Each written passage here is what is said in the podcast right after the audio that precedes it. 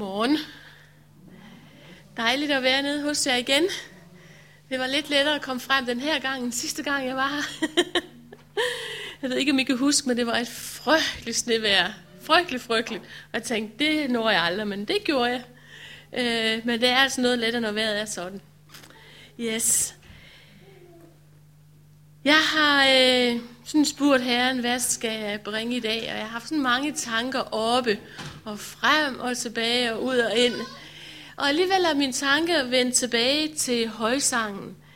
Øh, og det er det, jeg gerne vil tale om i dag. Jeg ved godt, det er hverken bryllup eller ægteskabsrådgivning eller før ægteskabelig rådgivning eller noget som helst i dag. Men alligevel så vælger jeg at tale om det, jeg tror Gud har lagt mig på hjerte omkring højsangen.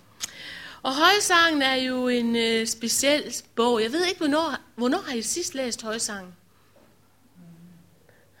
Sådan havde jeg det også. og da jeg læste den, tænkte jeg, ej mand, det er godt nok noget af et sprog. Øh, det er sådan nogle gange, man får helt røde kinder og ører, fordi man tænker, er det virkelig dig her, der sådan taler til os på den måde? Højsangen er formodentlig skrevet af kong Salomon, man ved det ikke rigtigt. Og den er formodentlig skrevet i det 10. århundrede før Kristi fødsel, altså sådan cirka 500 år før Kristi blev født. Og der har igennem alle årene, lige siden dengang, været rigtig mange fortolkninger af højsangen. Hvorfor var den skrevet, og hvilken kontekst var den skrevet, og hvad er fortolkningen af den? Så der har faktisk været rigtig mange fortolkninger af højsangen. Det er nok den bog i Bibelen, der har været flest fortolkninger omkring. Og jeg øh, har valgt at tage den fortolkning, som øh, nok de fleste ser den ud fra, og det er omkring en beskrivelse mellem Kristus og kirken, bruden og brudgommen, manden og kvinden, men at Kristus repræsenterer brudgommen, og vi repræsenterer bruden. Så det er det, jeg gerne vil i dag. Det er den fortolkning, jeg vil gerne arbejde ud fra i dag. Så jeg håber, at I er med på det. Okay? Jeg har været meget optaget i, i lang tid det at være en elsker af Gud. Det at elske Gud mere end noget andet. Jeg ved ikke, hvorfor du er kommet i dag. Jeg ved, jeg er kommet, fordi jeg blev inviteret. jeg ved ikke, hvorfor du er kommet i dag. Men jeg håber, at vi alle sammen har det til fælles, at vi elsker Jesus. At vi er elsker af Jesus. At være i hans nærvær, det er så populært at tale om at være i hans nærvær, søge hans intimitet. Men ved I hvad? Det må starte med, at vi elsker ham. Der står i 1. Johannes brev, at han elskede os først, og derfor elsker vi ham. Han elskede os først, og derfor elsker vi ham. Og jeg håber, det er vores fælles fundament i dag, det at elske Jesus. Der er et skriftsted, som jeg endda tror, jeg også har undervist om hernede i en af de der undervisningssektioner, jeg har været nede omkring, og vil gerne læse det for jer, fordi jeg har, jeg har simpelthen, jeg tror, det er det skriftsted, jeg har prædiket mest over i Bibelen. Nu skal I høre, hvor det er. Det er i Matthæus kapitel 22 og vers 37-40. Du skal elske Herren din Gud af hele dit hjerte, af hele din sjæl og hele dit, og hele dit sind – det er det største og det første bud. Men det andet, som står lige med det, du skal elske din næste som dig selv. På de to bud hviler loven og profeterne. Og jeg tror simpelthen, at jeg har undervist, ikke 100 gange, men sådan næsten overdrivelse, det fremmer forståelsen nogle gange. Jeg tror, jeg har undervist rigtig mange gange om det sidste her. Omkring det, at du skal elske din næste som dig selv. Fordi det er sådan et rådgiverhjerte, det er sådan et hyrdehjerte, det kan vi forstå. Men i dag vil jeg gerne prøve at tale omkring det første. Du skal elske Herren din Gud af hele dit hjerte, af hele din sjæl og hele dit sind. Det er det første, og det er det største bud. Det første, det er det første, og vi kan ikke komme uden om det. Vi er nødt til ind at have fællesskab med Jesus. Vi er nødt til ind der, hvor vi elsker ham mere end noget andet. Og det er jo netop det, højsangen taler om. Og det er noget af det, jeg gerne vil tale om i dag. Hvis vi læser omkring åbenbaring, 2. kapitel, vers 4, omkring hvad, hvad Johannes siger til Efesus-menigheden, så siger han til menigheden der, jeg har det imod dig, at du har mistet din første kærlighed. Og det er faktisk alvorligt. Jeg har det imod dig, at du har mistet din første kærlighed. Og de ord har jeg måttet tage til mig og arbejdet med. Og jeg er ikke først og fremmest en arbejder af Gud. En, der tjener Gud. En, der er kaldet af Gud. Men jeg er først og fremmest en, der elsker Jesus. Det var det, mit kald gik ud på i starten, at elske Jesus. Når alt andet er sagt, så elsker jeg Jesus mere end noget andet. Han ønsker, at du og jeg er afhængige af ham. Da jeg blev frelst, der var mit liv et værre råd. Jeg tror, jeg har fortalt mit vidensbyrd hernede nogle gange. Det var simpelthen noget råd. Jeg kunne ikke finde ud af, hvad der var op eller ned på livet, og jeg kunne ikke finde ud af, hvad der var ind eller ud i mit familie. Og så mødte jeg Jesus. Og jeg har nogle gange tænkt bagefter, hvorfor sagde du ja til Jesus? Og hvis jeg skal være helt ærlig i dag, så sagde jeg ja til Jesus, fordi jeg havde brug for ham. Jeg havde brug for det, han kunne give mig. Jeg havde brug for, at han satte orden i mit liv. Men efterhånden, så er jeg kommet til at tænke på, Birgit, var det det rigtige? Ja, det var det dengang. Men jeg vælger Jesus til i dag, fordi jeg elsker ham. Ikke fordi han gør noget for mig, men fordi jeg ved, at han er det bedste.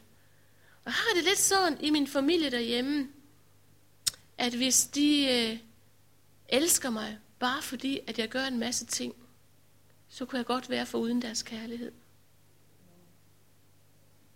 Hør hvad jeg siger? jeg vil gerne elskes, fordi jeg er mig. Jeg vil gerne have, at mine børn kommer sammen med mig, ikke fordi jeg er en god mor, og jeg vil gerne være en god mor. Jeg vil gerne, at de kommer, fordi de kan lide at være sammen med mig. Fordi de synes, det er hyggeligt, fordi de synes, det er rart. Og sådan har jeg det også med min mand. Jeg har ikke lyst til, at han bare kommer, fordi jeg vasker hans tøj og hans sokker og hans underyler og laver mad og sådan noget. Men jeg har lyst til, at han kommer, fordi han elsker mig. Og sådan tror jeg faktisk også, det er med Jesus. Han ønsker, at vi skal være afhængige af ham. Og der er så meget andet, vi kan være afhængige af. Jeg tror, I kender det lige så godt som mig. Vi kan blive afhængige af andres meninger, andres holdninger, andres ord om os. Vi kan blive afhængige af vores job, og det er også godt at være det, fordi vi skal have et job. Vi kan være afhængige af tjenesten. Vi kan være afhængige af at stå heroppe bag platformen eller sidde bag klaveret. Vi kan blive så let afhængige af det. Og ved I hvad? Jeg tænker, at kristenlivet i dag, der er sådan en, øh, der er fem måder til bøn. Der er syv gode vaner. Så er der alfa, så er der beta, så er der gamma, så er der søgervandte menigheder, så er der nådesfyldte menigheder, så er der fem evangeliske aftener, og så er der så, man kan forstå Bibelen. og det er alt sammen godt. Men det er ikke godt, hvis vi har fjernet os fra at elske Jesus. Så er det absolut ikke godt. Jeg stødte på sådan en fyr for nogle år siden, Bob Sorge. Han har været en del på bibelskole, og jeg har garanteret også fortalt om ham, fordi i perioder så er jeg meget optaget af hans bøger og hans liv. Han var en stor lovsangsleder i USA, øh, og så fik han noget på stemmebåndet. Han var lovsangspræst, han tog rundt og rejste i mange forskellige lande, men også i USA. Og så fik han noget på stemmebåndet, så han ikke kunne synge. Og man troede, det var noget forbigående, som bare skulle forsvinde. Og han fik nogle undersøgelser, og han gik til nogle, nogle undersøgelser på sygehuset, og man gav ham nogle stråler, som faktisk forværrede det hele. Så for at gøre en lang historie kort, så er det i dag sådan, at han kun kan tale en time om dagen. Lovsangsleder. Det var hans tjeneste, det var hans kald. Men han kom ind i at skrive bøger, og vi har haft ham på Bibelskolen, hvor jeg kommer fra. Og når han underviser der, så er der bare fuldstændig stille, for han kan kun viske. Og så kan han kun tale en time, og den time, han taler, gør det rigtig ondt. Det er hans liv. Men når man ser ham og oplever, hvordan han elsker Jesus, så kan man bare kun blive fascineret.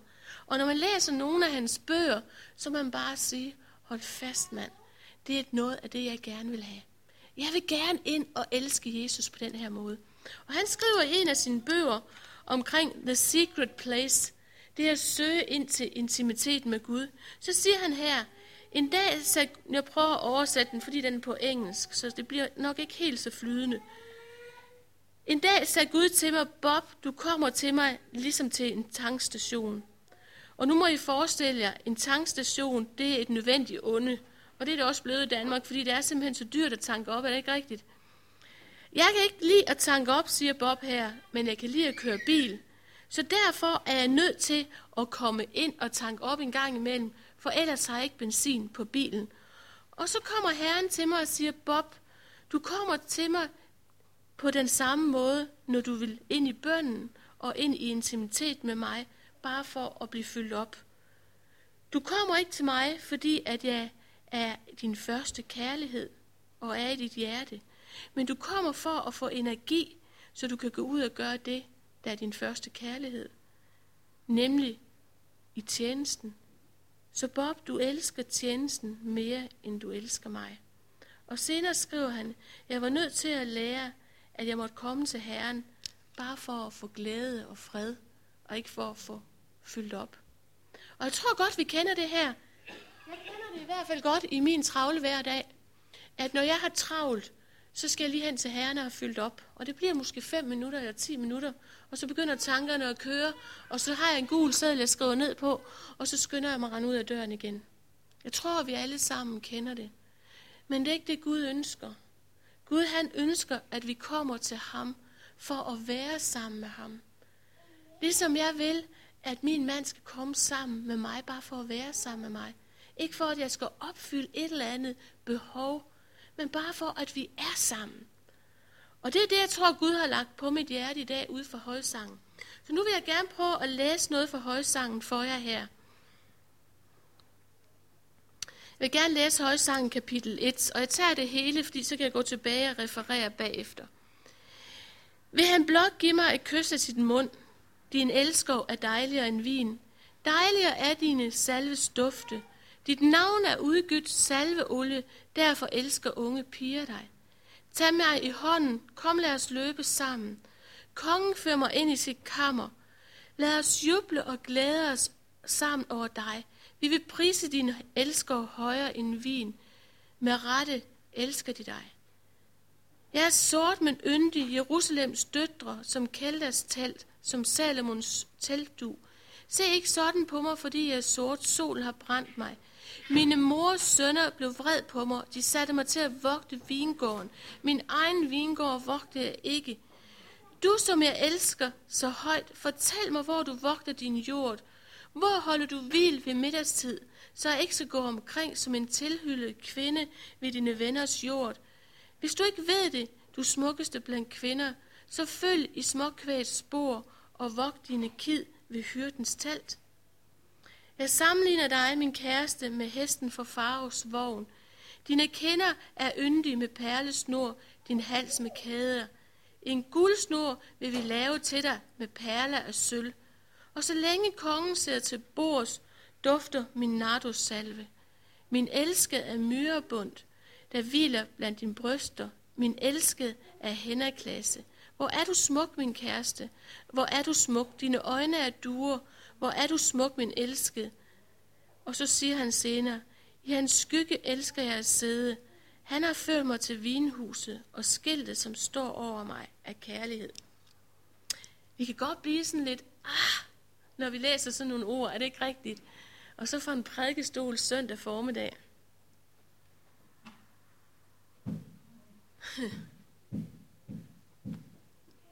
I vers 4 her, så står der, og jeg vil gerne prøve at læse det fra den nye oversættelse, fordi den står altså lidt anderledes, og måske en lille anelse mere direkte her. Der står der, Kys mig, kys mig, din kærlighed er bedre end vin. Hvor dufter du skønt. Bare jeg hører dit navn, bliver jeg fuld af forventning. Ikke underligt, at de unge piger falder for dig. Kom, tag mig i hånden, og lad os løbe sammen. Før mig ind i dit kongelige sovkammer. Og det er det, der står i den nye oversættelse. Og jeg tænker, hvis der er noget, der er intimitet, så er det det. Han siger, kom lad os løbe sammen. Lad mig få lov til at føre dig ind i mit sovekammer. Og jeg har arbejdet meget med rådgivning og rådgivet mange før ægteskabelige rådgivning, hvor vi underviser syv gange hjemme i vores menighed, før folk skal giftes. Og når de kommer op til det der bryllup, så er det måske ikke bryllup, der er det vigtigste, så måske lige det der bagefter, hvor de skal være sammen for første gang. Den der intimitet, den der kærlighed, Det der at blive et. Og ved I hvad det er det, Herren inviterer os til? Han inviterer os ind i et intimt fællesskab med ham. I hans kammer sammen med ham, der er der nærvær, og der er der intimitet. Og det er det Gud, han ønsker af dig og mig. Han ønsker ikke, at vi skal være afhængige af alt muligt andet, men han ønsker, at vi skal komme ind og leve i den kærlighedsfællesskab. Og jeg ved fra mig selv, at vi så tit kan fjerne os fra den kærlighed, fordi vi ikke tager tiden til det. Jeg ved fra mit eget liv, hvor nogle gange, hvor vi som ægtepar har rigtig, rigtig travlt. Og hvis alle og jeg ikke tog tid til at have en aften om ugen, eller tog på ferie sammen, så vil vi fjerne os fra hinanden. Det vil vi bare. Men det er det samme med Jesus. Hvis vi ikke bruger tid sammen med ham, så bliver han bare en historisk person, vi engang har sagt ja til, fordi vi havde brug for ham. Så bliver det ikke elskeren af mit hjerte. Så bliver det ikke kærligheden af mit hjerte. Så bliver det bare beta eller alfa eller gamma eller fem måder at bede på eller syv gode vaner. Og så bliver det lovtrældom og religiøsitet og ikke liv.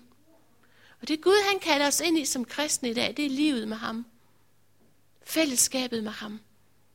Så jeg håber sådan i dag, at jeg kan vække jeres hjerte på en eller anden måde, så at det der kærlighedsfællesskab, det bliver vigtigt, og at det bliver vigtigt igen. Hvis vi går lidt længere ned i teksten, så står der hernede, pigen hun siger, du som jeg elsker så højt, fortæl mig, hvor du vogter din jord, hvor holder du hvil ved middagstid, så jeg ikke skal gå rundt som en tilhyllet kvinde ved dine venners jord. Og så siger han til hende, hvis du ikke ved det, du smukkeste blandt kvinder, så følg i småkvægt spor og vogt din kid ved hyrdens telt. Hun siger, hvor er du hen? Hvor er du? Jeg ved ikke, om I har været der, hvor I siger, hvor er du? Jeg ved ikke, om I har været så træt, hvor I har været ved at opgive det hele. Eller I har været så ensom, I har sagt, det her kan være lige meget.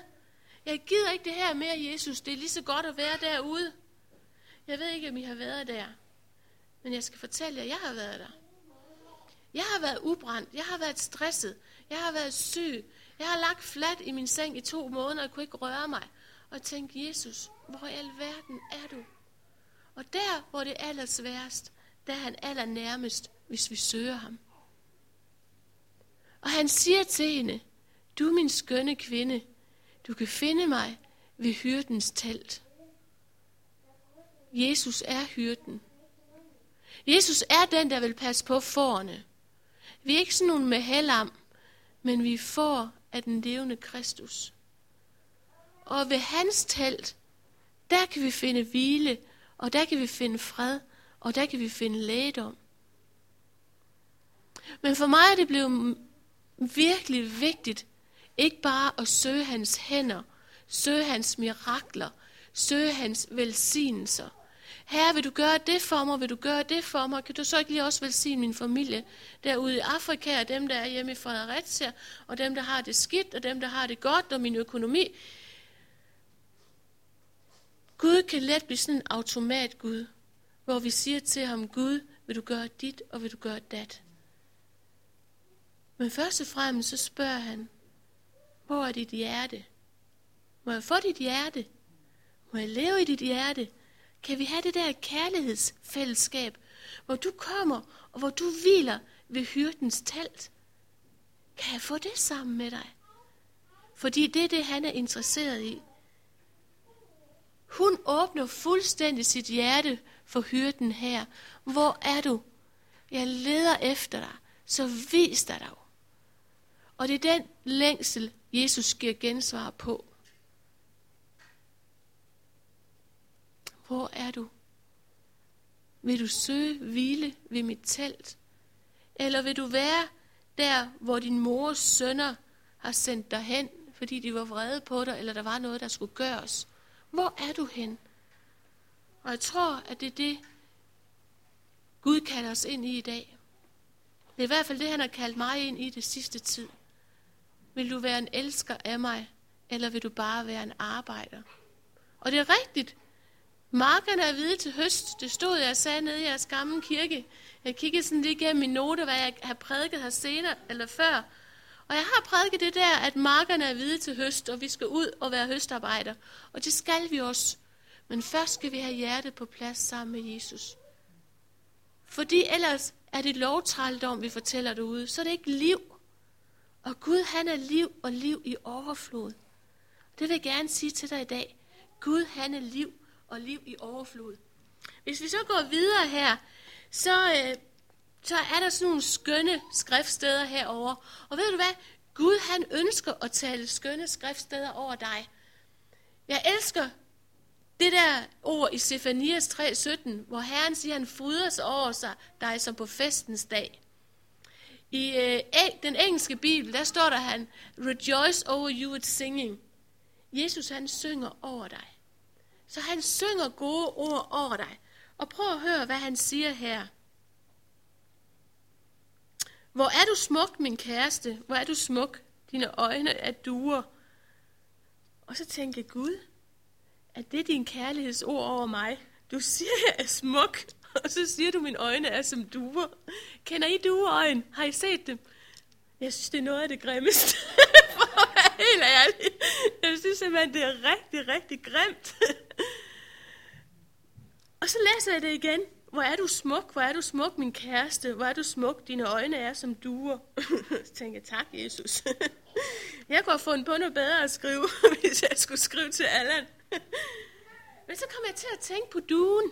Den første gang, vi støder på duen, det er omkring Noras ark, hvor først Nora han sender en ravn ud for at se, om vandet er forsvundet. Og ravnen den bliver ved med at svæve omkring, indtil vandet er forsvundet, fordi vandet er ikke forsvundet endnu. Og så sender Nora en due ud, og den kommer tilbage, og det varer lidt, så sender han den ud igen, og så kommer den tilbage med en olivenkvist. Liv der var liv et eller andet sted derude. Så duer har noget med liv at gøre.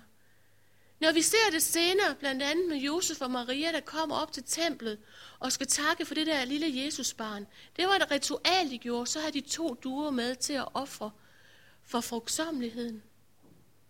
Da Jesus står ude i Jordanfloden og skal døbes, så kommer der en due over ham. Det var liv til liv. Er det ikke rigtigt? Og så tænker jeg, så kan jeg godt leve med det.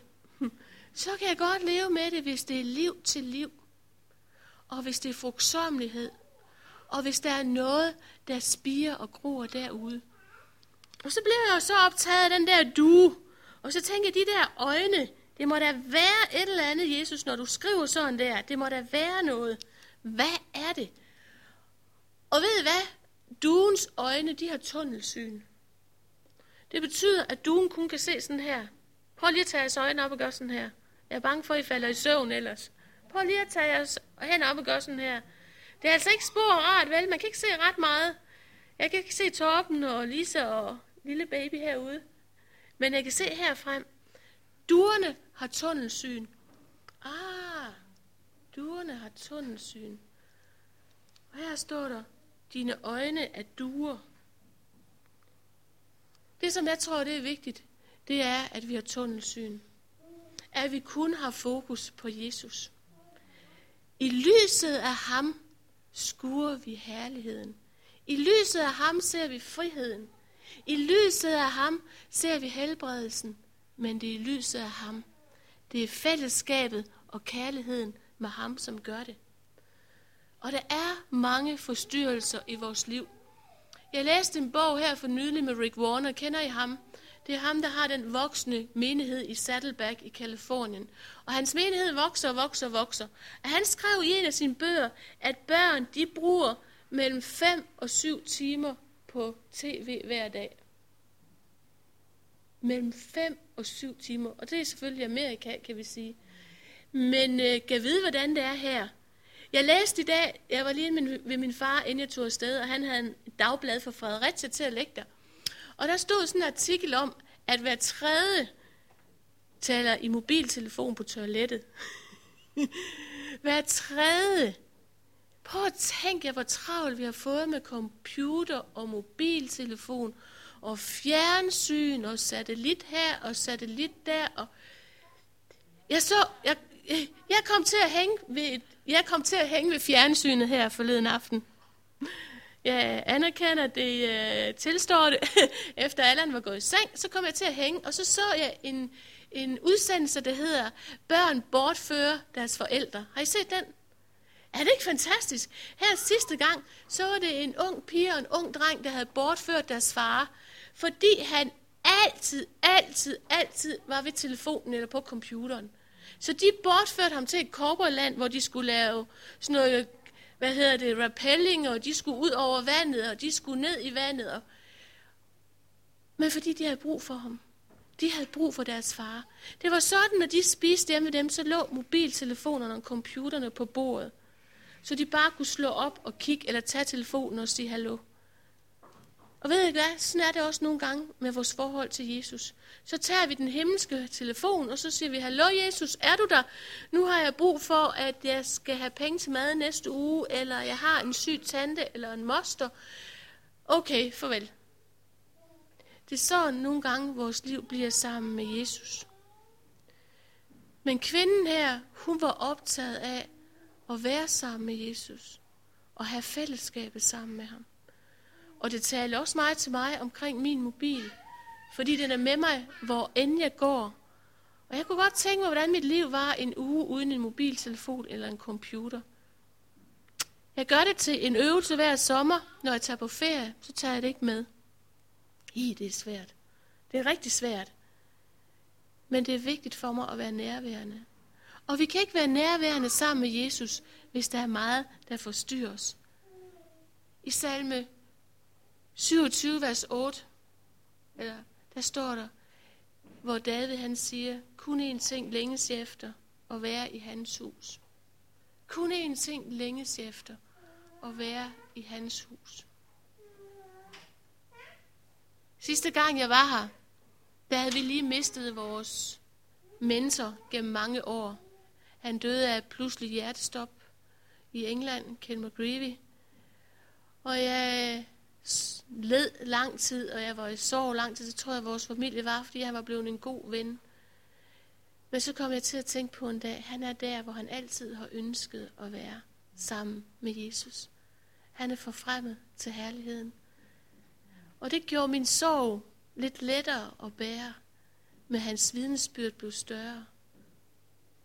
Det han altid har prædiket for os. Jeg vil være der, hvor Jesus er. Jesus er min ven. Jesus er min frelser. Jesus er min kærlighed.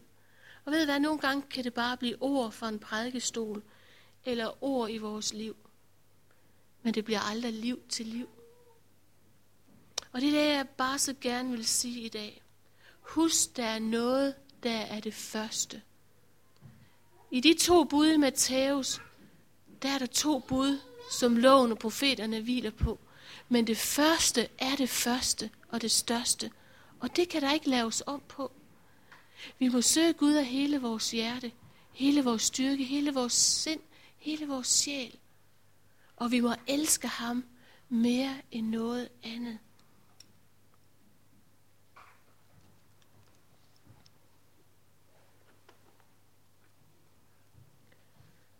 Jeg har lyst til bare lige at læse den her i Salmernes bog. Der står der, Kongen begær din skønhed. Han er din herre. Kast dig ned for ham. Kongen begær din skønhed. Og jeg vil bare sådan gerne opmuntre dig til i dag. Før du gør noget som helst andet, så tag et tjek på, hvordan er dit hjertes temperatur? Hvordan er dit forhold til Jesus? Kommer du til ham på grund af hans hænders mirakler og hans velsignelse og hans godhed. Og det tror jeg grunden godt, Jesus kan leve med, fordi han er en stor, han er en stor Gud. Det er en stor Gud, vi har. Eller kommer du til Jesus, fordi du elsker ham? Hvad er dit motiv? Mit motiv, da jeg blev frelst, var fordi jeg havde brug for ham.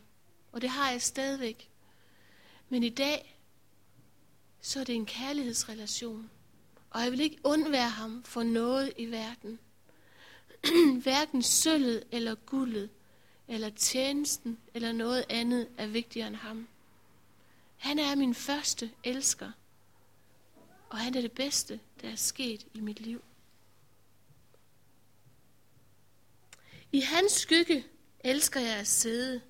Han har ført mig til vinhuset. På skiltet over mig står kærlighed. Min elskede er min, og jeg er hans.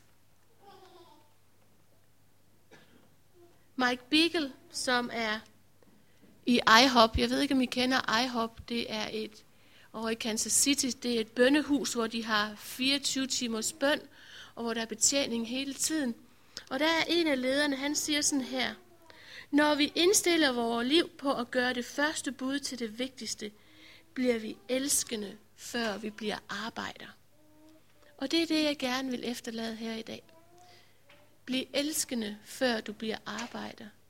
Sid i hans teltåbning. Vær ved hans hjerte, før du gør alt andet.